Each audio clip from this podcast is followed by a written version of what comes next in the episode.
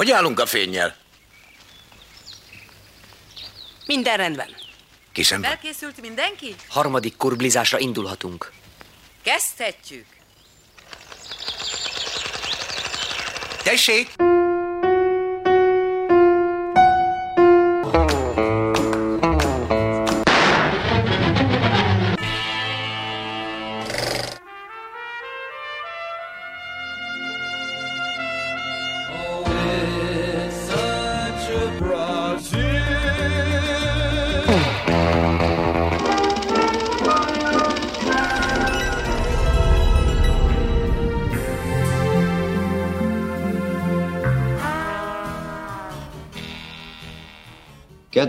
Rádióhallgatók! Most a Kurbli című filmkultúrával foglalkozó műsort hallhatják. A mai adásban szó lesz a magyar film 120. születésnapjáról, továbbá interjúbeszélgetést hallhatnak Nagy Karina színésznővel, akinek segítségével bemutatok egy francia filmrendezőt, Robert Bressont, valamint az 1959-ben készült Zsebtolvaj című remek művéről beszélgetünk.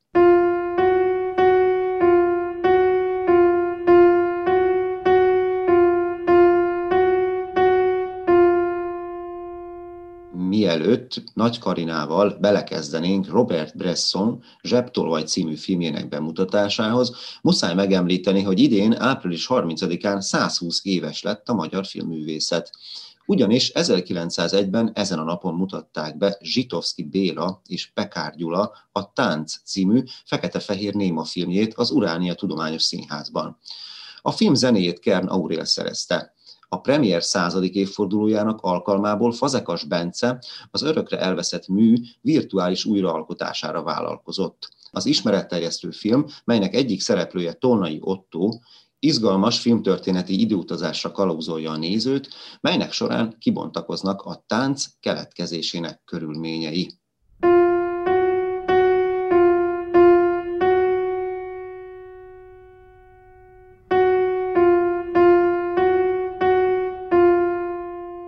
Nos, akkor a mai filmklubban Robert Bresson, francia filmrendező, az új hullám egyik első képviselőjének a filmjét fogjuk kicsit bemutatni, aminek a címe Zsebtolvaj. Készült 1959-ben. Ezzel kapcsolatban mai interjú alanyom Nagy Karina Szabadkáról, akivel már nagyon régóta mozizunk együtt, hiszen van egy közös filmklubunk, egy zárt körű filmklub, és most először Karina, téged arról kérdeznélek, hogy ezzel a filmklubbal kapcsolatban tudnál mesélni röviden? Persze. Szia Csongor! Úgy jutott eszembe ez az egész filmklubnak az ötlete, hogy én már egy ideje érzem magamon, hogy ahhoz képest, hogy, hogy művészettel és azon belül színházzal foglalkozom, hogy így a, így a filmek területén így nagyon alul művelt vagyok, és egy csomószor már történt olyan az életemben, hogy találkoztam olyan emberrel, aki így jobban értett a filmekhez, akár szakmabeli, vagy akár csak így így filmfogyasztó személy, és mindig megkértem, hogy legyen szíves írjon nekem egy listát, hogy mi a tíz legalapabb film, vagy a húsz legalapabb film, és akkor igazából mindig az volt, hogy ezeket aztán, hát, vagy nem néztem meg, vagy csak így félig néztem meg, szóval így nem, így nem tudtam rávenni magam, hogy, hogy mm műveljem magam, és akkor, amikor veled összeismerkedtem, akkor kaptam ezen az alkalmon, hogy te meg mennyire képbe vagy a filmekkel, mennyire szereted a filmeket, és ugye tőled is először csak egy listát kértem, de aztán akkoriban vettünk egy projektort, és gondoltam, hogy akkor ne, ez ne egy lista legyen, hogy ez a, a saját ö, oktatásom ne fújjon megint ö, kudarcba, hogy akkor ezt nyissuk meg ezt a filmklubot, és különben te milyen filmeket szoktál nézni, vagy milyen filmkultúrában nőttél bele, úgymond? Hát um, az a baj, hogy például ebből is látszik, hogy mennyire alulművelt vagyok, hogy én, én nagyon szeretem a, a, nem jut eszembe a rendezőnek a neve, aki mindig ilyen nagyon véres filmeket csinál. Tarantino?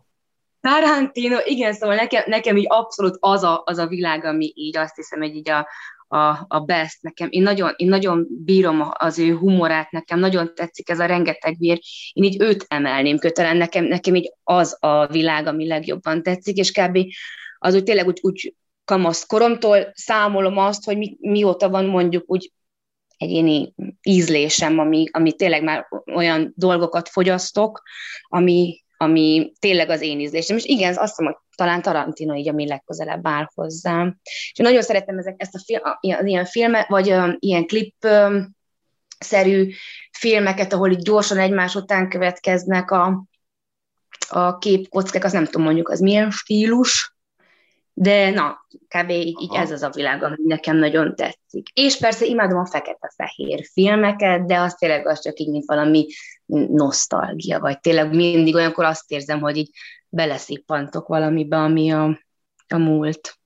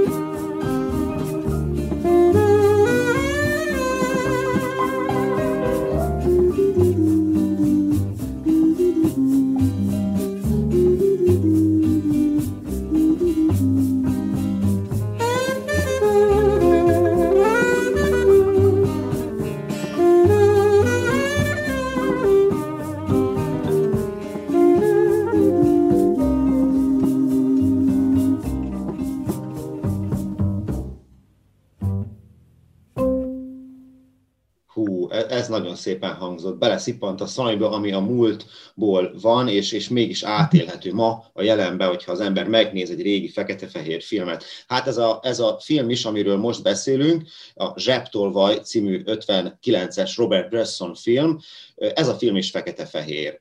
Tudnál-e erről mesélni most egy kicsit? Te veled néztük ezt a filmet, azt hiszem, hogy összesen talán hárman vagy négyen lehettünk jelen. Egy nagyon meghitt kis csapat jött össze, amikor ezt a filmet nálad néztük, és azt mondtad erről, hogy meglepett téged ez a film, mert eléggé fura, furán tudtad befogadni, tehát valahogy olyan nem jött úgy egyből a, a, a megértés, hogy most most eh, érted, hogy mit és eh, hogy eh, akart a rendező ebbe a filmbe bemutatni? Um, igen, de nem azért nem, nem jött be nekem ez a film, mert nem értettem, hogy a rendező mit akar ezzel a filmmel mondani, hanem, na, visszatérek teljesen az elejére ez a film tényleg egy fekete-fehér, ami nekem alapból ugye nagyon-nagyon, amikor megláttam, itt tökre egy örültem neki, és egy brutálisan erős kezdéssel indít. És én ebből a filmből én már magamban előre projektáltam egy csomó dolgot, és, és így nagyon, igen, hogy annyira ütős volt a kezdés, és igazából azt éreztem, hogy, hogy végül is nem afelé halad a dolog, ami felé én szeretném, és ö, csak most kicsit olyan csapdába érzem magam, mert hogy ugye ez egy nagyon emblematikus film a filmvilágban, szóval tényleg ez mindig így elhangzik, hogy ezzel indult a, mit tudom én, a francia modern rendező, következő film, az új hullám, és most ilyen hülyen érzem magam, hogy igen, de nekem meg nem tetszett, mert ez nem egészen igaz, csak hogy én, na, az első, mit tudom én, tíz perc utántól én erősebbre erősebb sztorira ö, számítottam. Én azt hittem, hogy ez ilyen nagyon erős lélekábrázolás lesz, egy, ö, egy kezdő tolvajjal indít az egész film. Lehet, hogy ez, ez már a modernitás, hogy olyan, mintha mi is jelen lennénk a, a, az eseményeken, szóval látunk egy belógó vállat, vagy valakinek csak a haját, szóval tényleg olyan, hogy ott lennénk a szereplőkkel együtt. És ugye van ez a ez a tolvaj, fickó. Nagyon sok olyan, olyan képkocka van itt az elején, amikor csak így látjuk premierplánban az ő arcát, ami gyakorlatilag semmilyen színészi játék nincsen, viszont annyira izgalmas, hogy nagyon közelről látjuk fekete, fekete-fehérben, és ő közben narrálja saját magát. Szerintem ez is biztos ilyen, ilyen ez a már ilyen modern dolog, igaz? Uh-huh, uh-huh. És és közben meg tudjuk, hogy itt lopásról van szó. És akkor én, én azt gondoltam, hogy itt majd az lesz, hogy, hogy, ő milyen, hogy neki lesz egy ilyen lelki vívódása, hogy akkor, hogy akkor ez most erkölcsileg oké, okay, vagy nem oké, okay, vagy mit tudom én, de hogy ez igazából megtörténik, de valahol nagyon a végén nekem az már túlságosan a végén történik meg. És akkor közben itt elveszíti az édesanyja, de közben ő, mint tolvaj, nagyon erősen fejlődik, egy, egy ilyen bűnszövetkezetnek a tagja lesz, ilyen nagyon bravúrosan oldják meg a, a lopásokat, de valamiért ez engem egy kicsit sem érdekel, szóval ö, engem mindig engem az érdekelne, hogy, hogy becsúsznak a hibák, vagy nem tudom, szóval nem, nem vagyok kíváncsi hogy erre, erre a profizmusra. És akkor közeképbe jön egy, egy lány, akibe, hát úgy lehet sejteni, hogy az első pillanattól szerelem lesz, és én meg azt hittem, hogy onnantól meg az lesz a filmben, hogy, hogy egy dilemma elé kerül, hogy akkor válassza a, a normális életet, amiben szerelem, család vár rá, vagy pedig maradjon így a, a szenvedélyénél, a, a lopásnál. És, és igazából, hogy ez sem történik meg, és akkor az ilyen dolgok, ezek így csalódást okoztak bennem, de ez nem azt jelenti, hogy rossz a film, hanem, hanem nem tudom, az én agyam úgy máshol játszott. És nekem alapvetően én mindig ott veszítek el egy filmet, amikor nekem jobb megoldásom van rá. És itt is igazából így ez történt, de ettől függetlenül tényleg nagyon szép film, meg, meg, meg nézhető film, csak na, másra számítottam.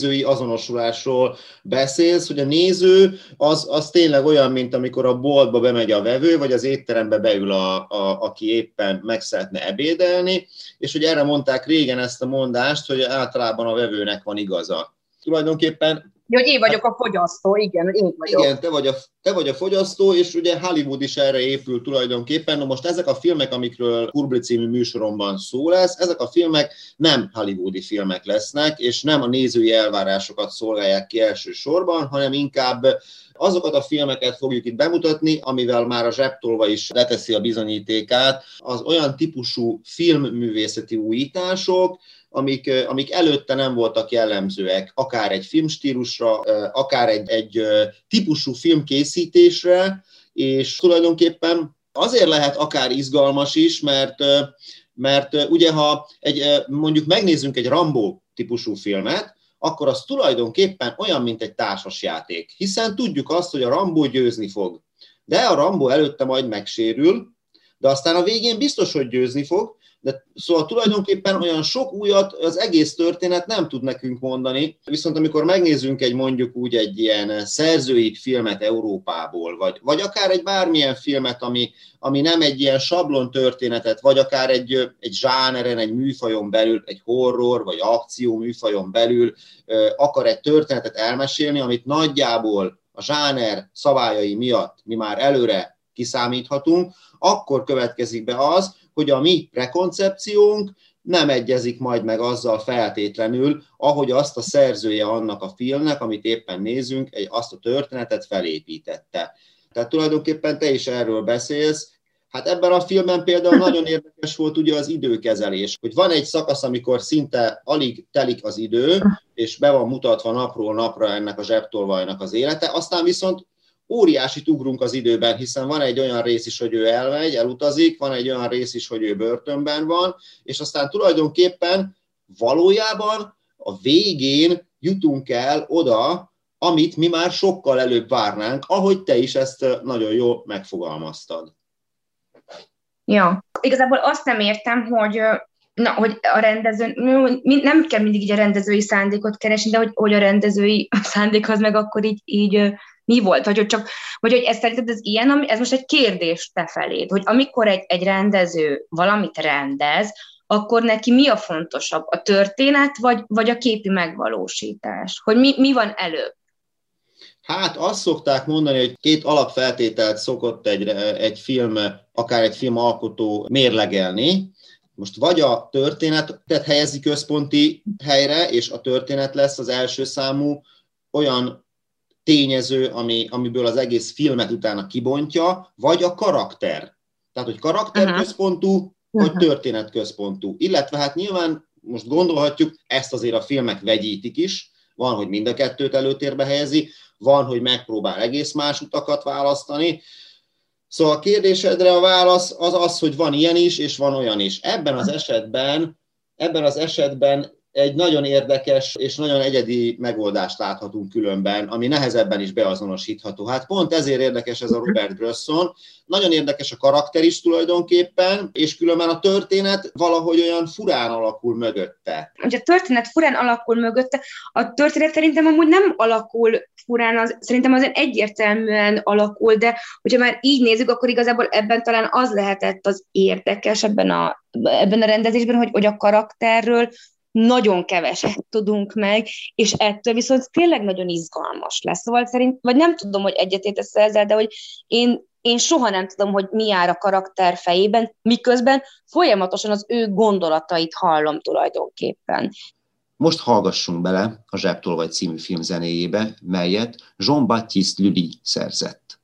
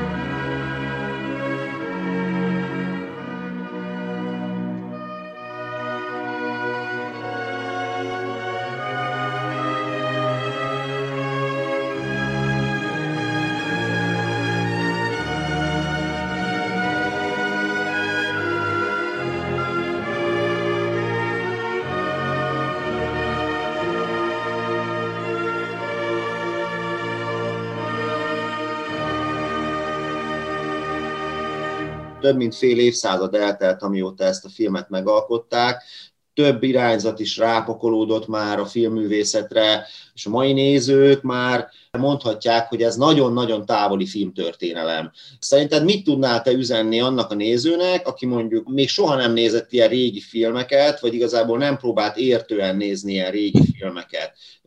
Hát nagyjából ö, azt tudnám mondani, hogy, hogy ne legyen ö, semmiféle elvárása, és ezt szívesen mondanám magamnak is így visszamenőleg, hogy, hogy bármi is eszembe jut a végső megoldással kapcsolatban, azt így hesegessem el, mert elveszem magamtól az élményt. És talán még azt is üzenném, bár lehet, hogy ilyen nem jó üzenni, hogyha így, így el, el akarja kezdeni nézni ezeket a régi klasszikus filmeket, és nem, nem, nem jártas benne, akkor talán ne ezzel kezdje Uh-huh. Szerintem van, le, lehet olyan, ö, olyan korszakalkotó film, ami egyel könnyebben fogyasztható. Szóval Csongor, ez szerintem ez csak ilyen ízlés dolog. Tudod, ott volt a, a filmklubban az egyik résztvevő, abból a háromból, mert tényleg akkor nagyon kevesen voltunk, és neki meg az, ez a film tetszett addig legjobban. Szóval ez szerintem ez tényleg ízlés dolga nyilván. Nekem nem ez volt a kedvencem, de tényleg akármikor megnézném újra, mert, mert szép. Olyan, mint egy, egy múzeumi darab.